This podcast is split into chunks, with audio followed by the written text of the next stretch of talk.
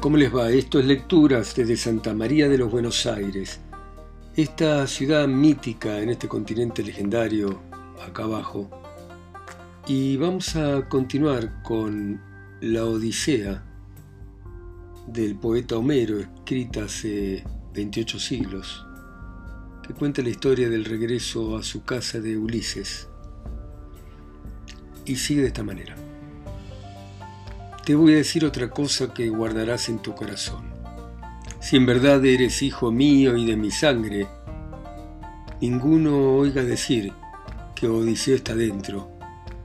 Tampoco quiero que lo sepa Laerte, ni el porquerizo, ni los siervos, ni la misma Penélope, sino tú y yo solamente procuremos conocer la disposición en que están las mujeres y pongamos a prueba a los esclavos para tener en claro cuáles nos honran y nos temen en su corazón y a cuáles no le importa nuestra suerte y te desprecian a ti siendo quien eres. Le contestó así el preclaro hijo de Odiseo. Padre, me imagino que pronto te será conocido mi ánimo, porque no es la flaqueza de espíritu lo que me domina, pero no creo que lo que propones haya de sernos ventajoso y te invito a pensarlo un poco. Vas a andar mucho tiempo inútilmente si querés probar a cada uno yéndote por los campos, mientras ellos muy tranquilos en el palacio se comen nuestros bienes de manera orgullosa e inmoderada. Te exhorto a que averigües cuáles mujeres te hacen poco honor y cuáles están sin culpa, pero no quisiera ir a probar a los hombres por las majadas, sino dejarlo para más tarde, en el supuesto de que hayas visto verdaderamente alguna señal enviada por Zeus, el que lleva la égida. Así conversaban.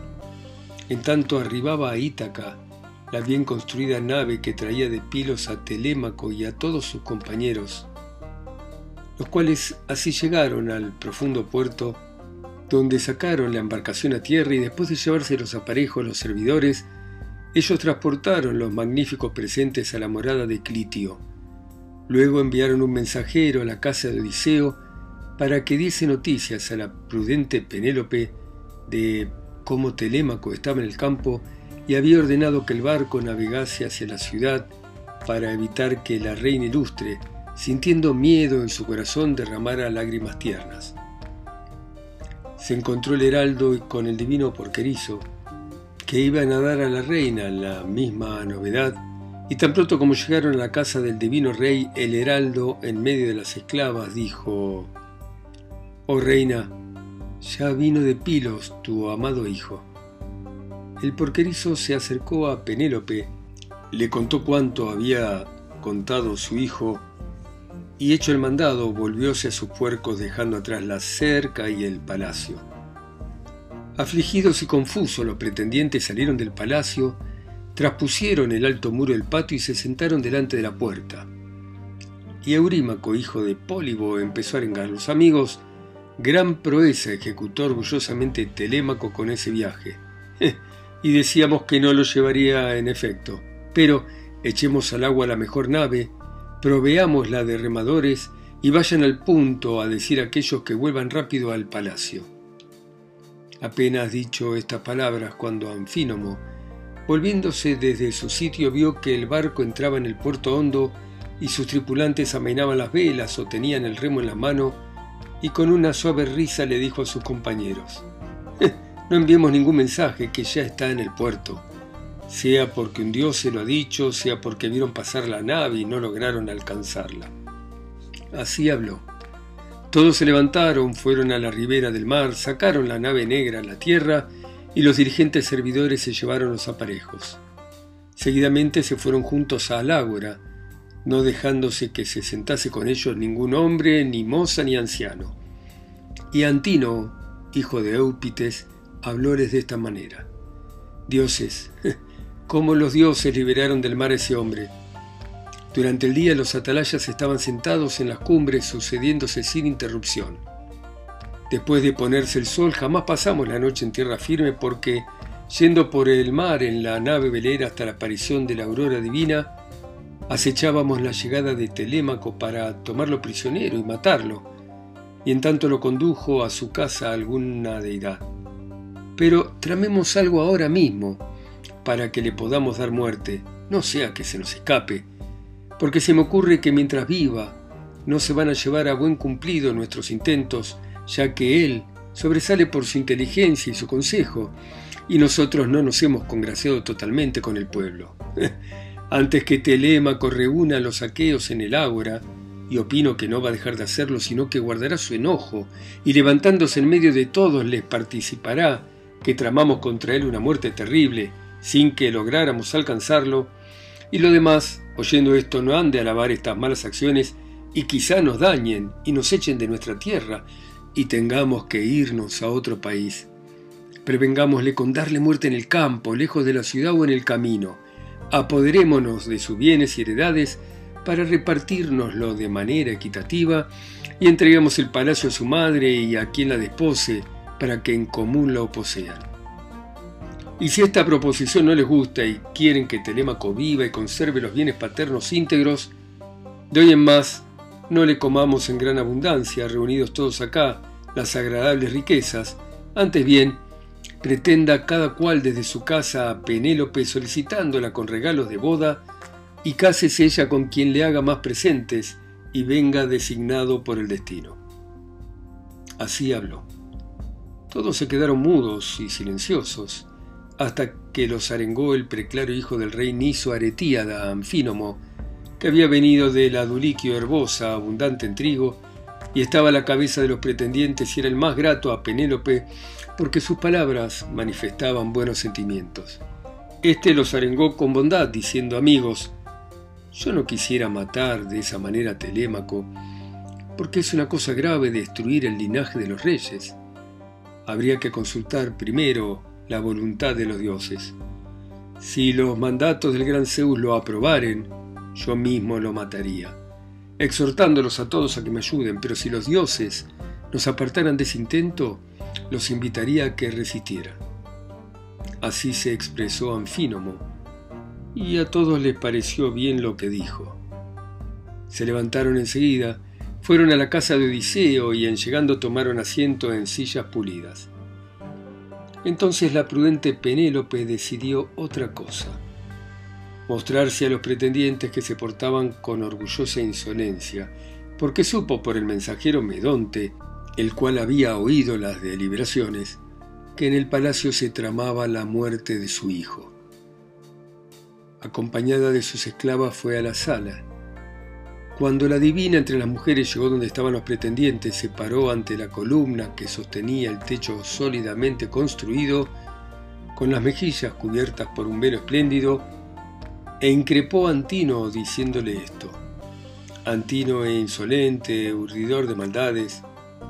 Dice la gente del pueblo de Ítaca, que sobresale sobre los de tu edad en el consejo y en la elocuencia, pero en verdad no eres como se imaginan, insensato. ¿Por qué estás tramando cómo dar muerte a Telémaco y no te cuidas de los suplicantes, los cuales tienen por testigo a Zeus? No justo que trames males unos contra otros. ¿Acaso ignoras que tu padre vino acá huyendo por temor al pueblo? Este estaba muy irritado contra él porque había ido siguiendo unos piratas tafios a causar daño a los tesprotos, nuestros aliados, y querían matarlo y arrancarle el corazón y comer sus muchos y agradables bienes. Pero Odiseo los contuvo e impidió que hicieran eso, no obstante su deseo. Ahora te comes mi casa de manera ignominiosa, pretendes a su mujer, intentas asesinar al hijo y me tienes grandemente entristecida. Pero yo te pido que ceses y que mandes a los demás a que hagan lo propio. Eurímaco, hijo de Pólibo, le respondió, Hija de Icario, discreta Penélope, anímate y no te apures por tales cosas. No hay hombre, ni lo habrá, ni nacerá siquiera, que ponga sus manos sobre tu hijo Telémaco mientras yo viva y vea la luz acá en la tierra. Lo que voy a decir se llevará a cabo, si no, su sangre negruzca correría en torno de mi lanza. Muchas veces Odiseo, el asolador de ciudades, sentándome sobre sus rodillas, me puso en la mano carne asada y me dio a beber vino rojo.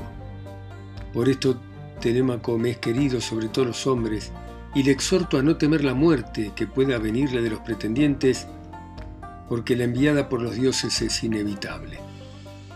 Así le habló para tranquilizarla, pero también, mientras tanto, urdía la muerte de Telémaco.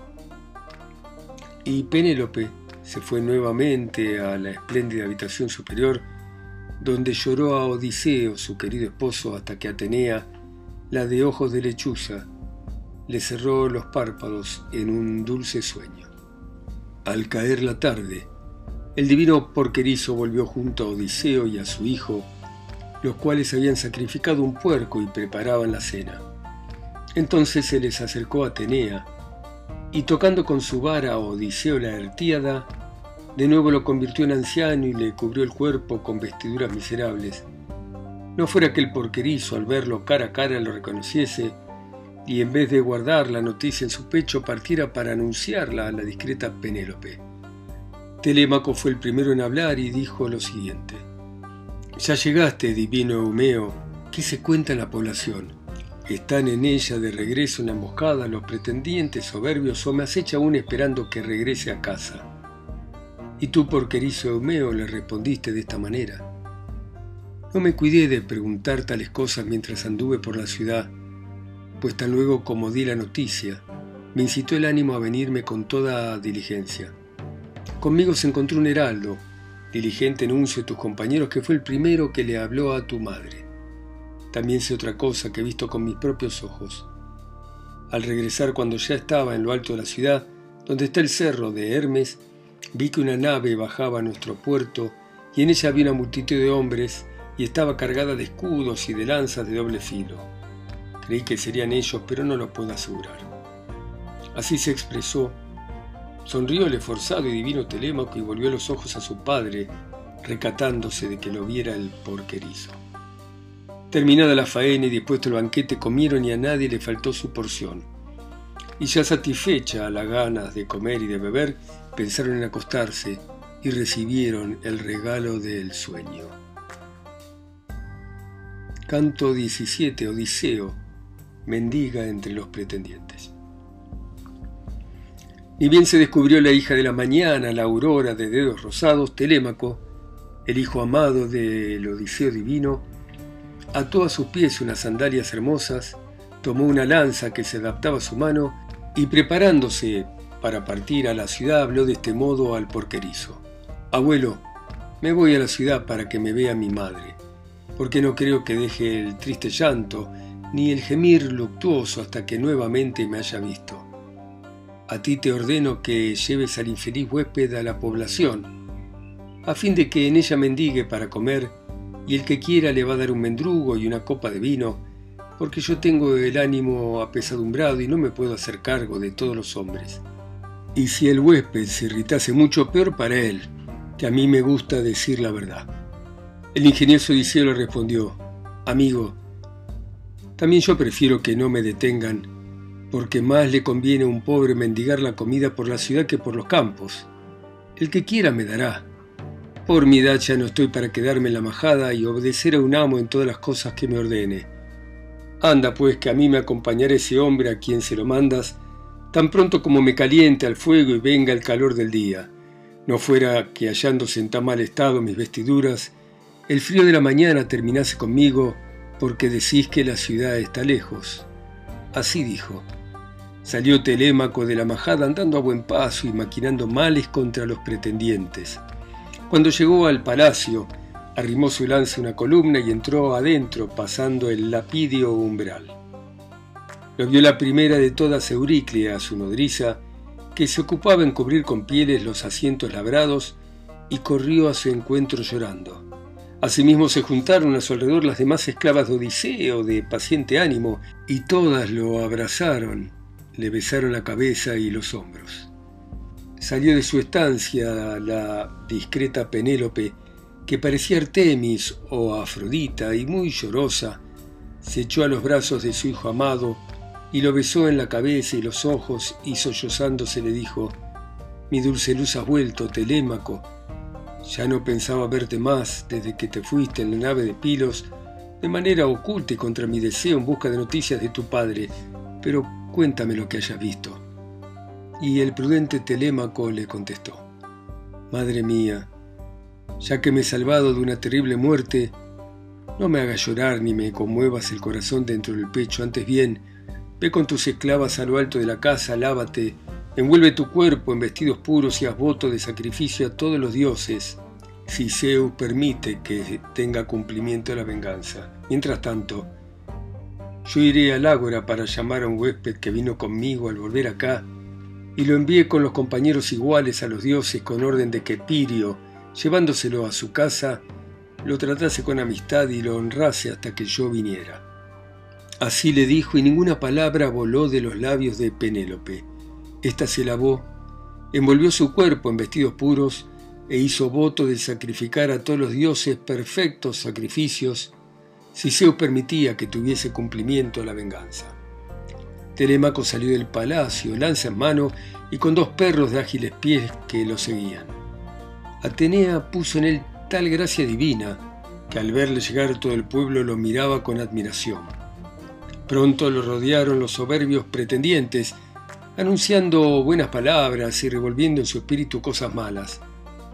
Pero se apartó de la gran muchedumbre de ellos y se fue a sentar donde estaba Mentor, Antifo y Aliterces, antiguos compañeros de su padre que le hicieron muchas preguntas.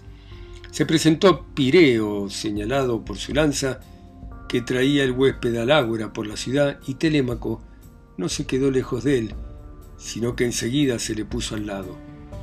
Pireo fue el primero en hablar y dijo lo siguiente, Telémaco, manda rápido mujeres a mi casa para que te remita los presentes que te dio Menelao.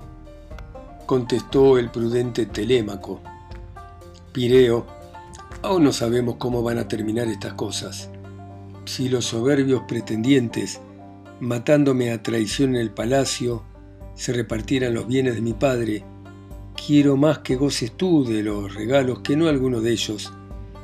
Si yo alcanzara a darles la muerte y la parca, entonces, estando yo alegre, me los traerás alegre a mi morada. Diciendo esto, llevó a su huésped Pireo a su casa. Llegados al cómodo palacio, dejaron sus mantas en las sillas y sillones y se fueron a bañar en unas bañeras pulidas y una vez lavados y ungidos con aceite por las esclavas que les pusieron túnicas y mantos de lana, salieron del baño y se sentaron en sillas. Una esclava le dio aguamanos que traía en un magnífico jarro de oro y vertió en fuente de plata y puso delante de ellos una mesa bien servida. La venerable despensera les trajo pan y dejó en la mesa un buen número de manjares obsequiándolos con los que tenía guardados. Se sentó la madre enfrente de los dos jóvenes, cerca de la columna en la que se apoyaba el techo de la habitación, y reclinada en una silla se puso a sacar de la rueca hilos delgados. Aquellos metieron mano en las viandas que tenían delante, y cuando hubieron satisfecho las ganas de comer y de beber, la discreta Penélope comenzó a hablarles de esta manera. Telémaco, hijo, me iré a la estancia superior para acostarme en aquel lecho tan luctuoso que es para mí y que siempre está regado de mis lágrimas desde que mi esposo Odiseo, tu padre, se fue a Troya con los Átridas. Y aún no habrás querido decirme con claridad, antes que los soberbios pretendientes regresen a esta casa, si en algún lugar oíste hablar del regreso de tu padre. El prudente Telémaco le respondió, Te voy a decir la verdad, madre. Fuimos a Pilos para ver a Néstor, pastor de hombres el cual me recibió en su palacio excelso y me trató tan solícita y amorosamente como un padre al hijo que vuelve tras una larga ausencia. Con tal solicitud me acogieron él y sus hijos. Pero me aseguró que no había oído que ningún hombre de la tierra hablara del paciente Odiseo vivo o muerto, y me envió al Átrida Menelao, famoso por su lanza, dándome caballos y un sólido carro.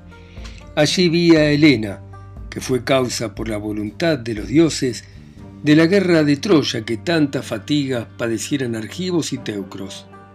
No tardó en preguntarme Menelao, variante en la pelea, qué necesidad me llevaba a la divina Lacedemonia. Yo se lo conté todo con sinceridad y entonces me respondió con estas palabras. Dioses del Olimpo, en verdad que quieren acostarse en la cama de un varón esforzado aquellos hombres tan cobardes, así como cuando una sierva pone sus hijos recién nacidos de teta todavía en la madriguera de un bravo león y se va a andar por los bosques y los valles, el león vuelve a la madriguera y da entre ambos cervatillos indigna muerte. De modo semejante, también Odiseo les ha de dar a aquellos una muerte vergonzosa. Oh Padre Zeus, Atenea, Apolo, ojalá se mostrase tal como era, cuando en la bien construida Lesbos se levantó contra el Filomelida en una pelea y luchó con él, lo derribó con fuerza, de lo cual se alegraron todos los aqueos.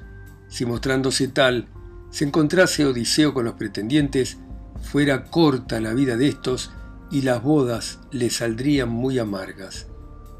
Pero en lo que me preguntas y suplicas que te cuente, no quisiera apartarme de la verdad ni engañarte. Y de cuantas cosas me contó el veraz anciano de los mares, no te voy a ocultar ni callar ninguna. Dijo que lo vio en una isla, abrumado por la tristeza, en el palacio de la ninfa Calipso que lo detiene por fuerza y que no le es posible llegar a la patria tierra porque no tiene naves provistas de remos ni compañeros que lo lleven por el ancho dorso del mar. Así habló el átrida Menelao, famoso por su lanza. Ejecutadas tales cosas, querida madre, emprendí el regreso, y los inmortales me consiguieron próspero viento y me trajeron con gran rapidez a mi querida patria. Bueno, muy bien. Acá lo tenemos a Telémaco contándole a su madre lo que le contó a su vez Menelao, el esposo de Helena de Troya. Seguiremos mañana a las 10 en punto hora argentina, como siempre, ustedes, en sus países, ciudades, continentes, islas o pueblos, escuchando este poema tan antiguo escrito hace tantos siglos, a través de mi voz acá sola y lejos, en Santa María de los Buenos Aires. Chao, hasta mañana.